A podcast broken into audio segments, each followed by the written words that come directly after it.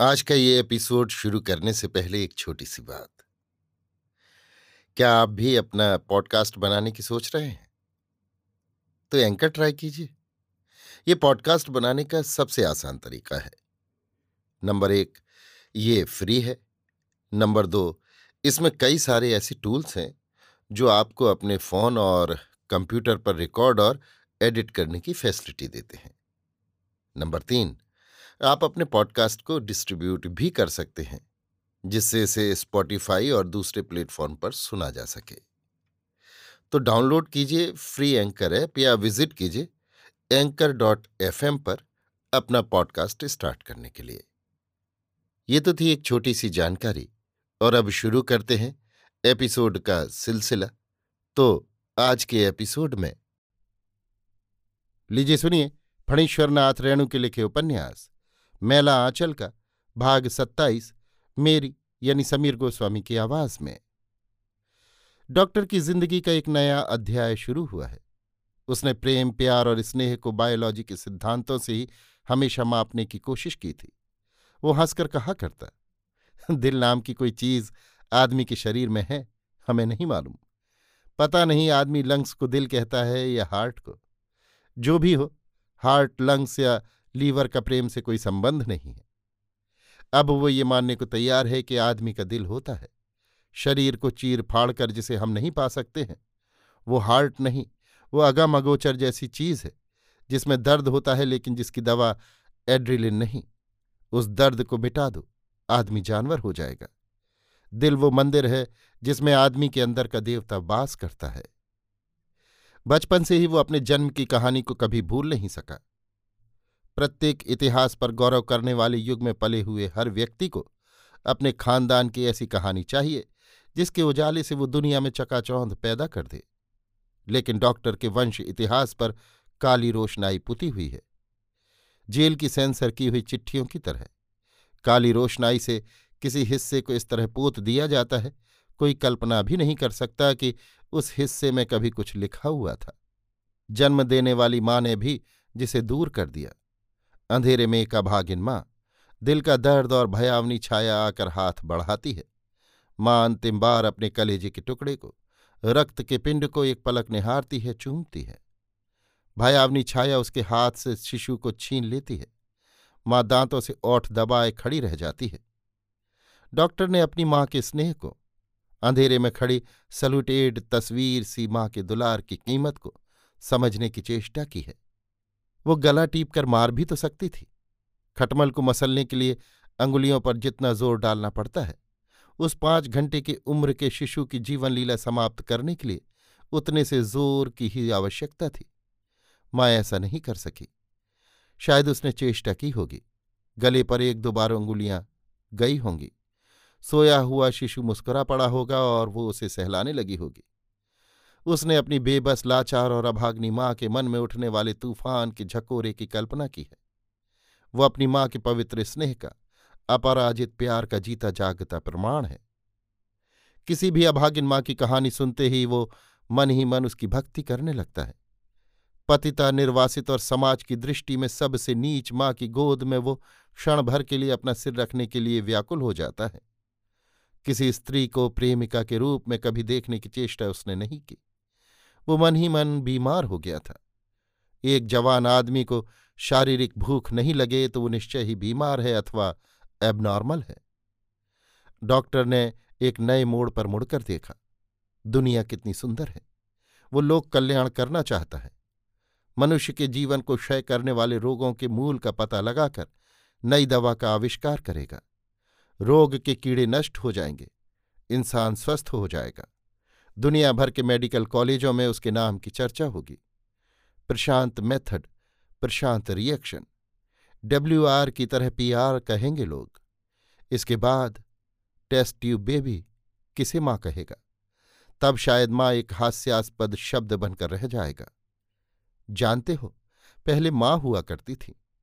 एक अर्धनग्न से भी कुछ आगे लड़की टेलीकाफ के द्वारा अमेरिकन पेस्ट्री का घर बैठे स्वाद लेती हुई मुड़कर कहेगी प्री टेस्ट ट्यूबेज सिसी मुआ ट्यूब मुआ माँ माँ वसुंधरा धरती माता माँ अपने पुत्र को नहीं मार सकी लेकिन पुत्र अपनी माँ को गला टीप कर मार देगा शस्य श्यामला भारत माता ग्राम वासनी खेतों में फैला है श्यामल धूल भरा मैला सा आंचल मैला आंचल लेकिन धरती माता अभी स्वर्णांचला है गेहूँ की सुनहली बालियों से भरे हुए खेतों में पुरवैया हवा लहरें पैदा करती है।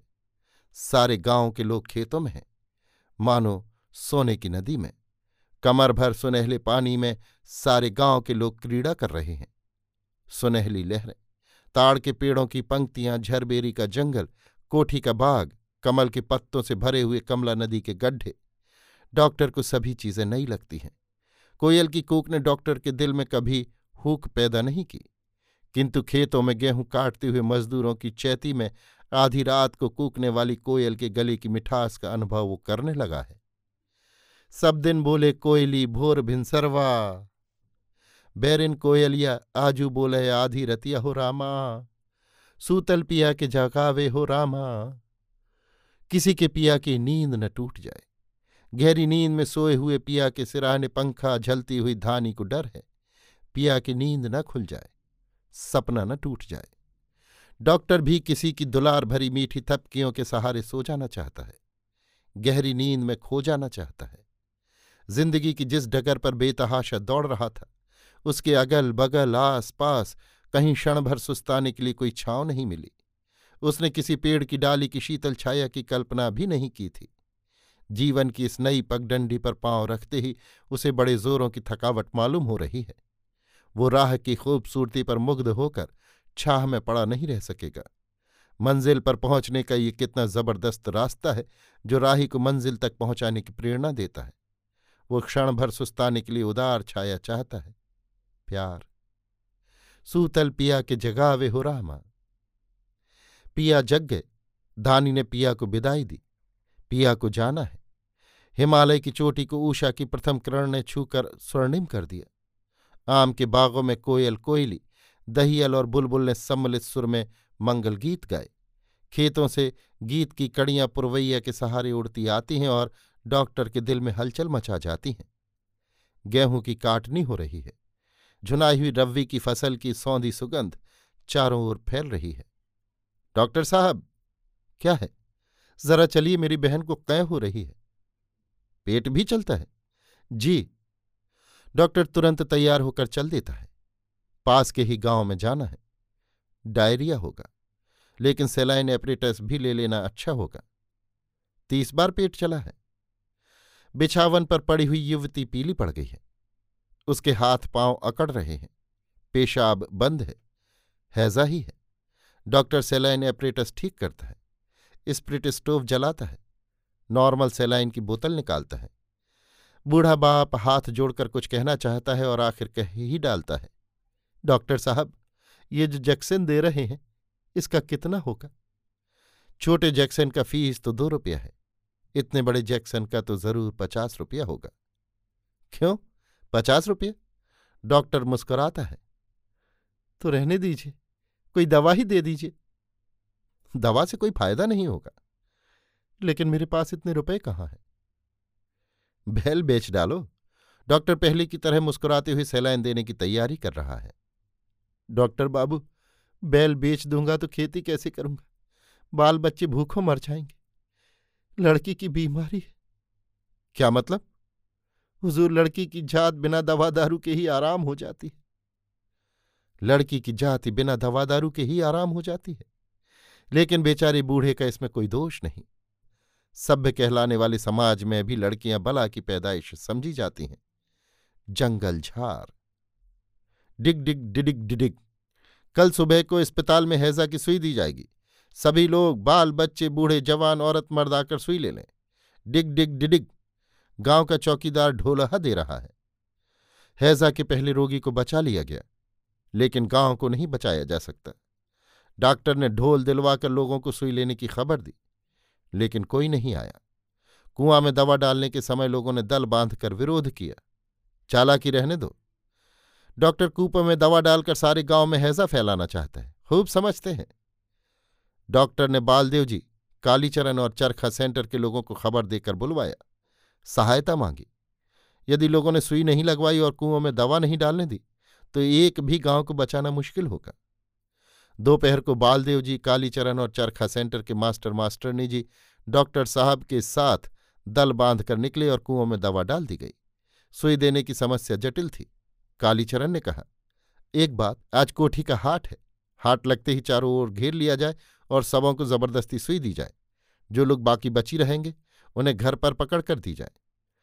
डॉक्टर को ये सुझाव अच्छा लगा, लेकिन बालदेव जी ने ऐतराज किया किसी की इच्छा के खिलाफ ज़ोर ज़बरदस्ती करना? क्या बेमतलब की बात बोलते हैं? चरखा सेंटर की मास्टरनी जी बालदेव जी की बात काटते हुए बोली कालीचरण जी ठीक कहते हैं। बालदेव जी की कनपट्टी गर्म हो जाती है। ये औरत बोलने का ढंग भी नहीं जानती। नारी का स्वभाव कर्कश नहीं होना चाहिए। कोठारिन जी कितनी मीठी बोली बोलती है। और ये तो मर्दाना औरत है। चरखा सेंटर की मास्टरनी हम्म, बहुत महिला कांग्रेसी को देखा है। माए जी तारावती देवी सरस्वती ऊखा देवी सरधा देवी। लेकिन कोई तो इतना कर्कश नहीं बोलती थी। हम्म, कालीचरण जी ठीक कहते हैं ज़बरदस्ती करना हिंसावाद नहीं तो और क्या है? कालीचरण के दलवालों ने हाट को घेर लिया। डॉक्टर साहब आम के पेड़ के नीचे टेबल पर अपना पूरा सामान रखकर तैयार हैं। कालीचरण एक एक आदमी को पकड़कर लाता है। मास्टरनी जी स्प्रिट में भिगोई हुई रुई बाह पर मल देती हैं और डॉक्टर साहब सुई गड़ा देते हैं। तहसीलदार साहब नाम लिखते जाते हैं। हाट में भगदड़ मची हुई है। लेकिन भग कर किधर जाओगे? चारों ओर सुसलिंग पार्टी का सिपाही खड़ा है।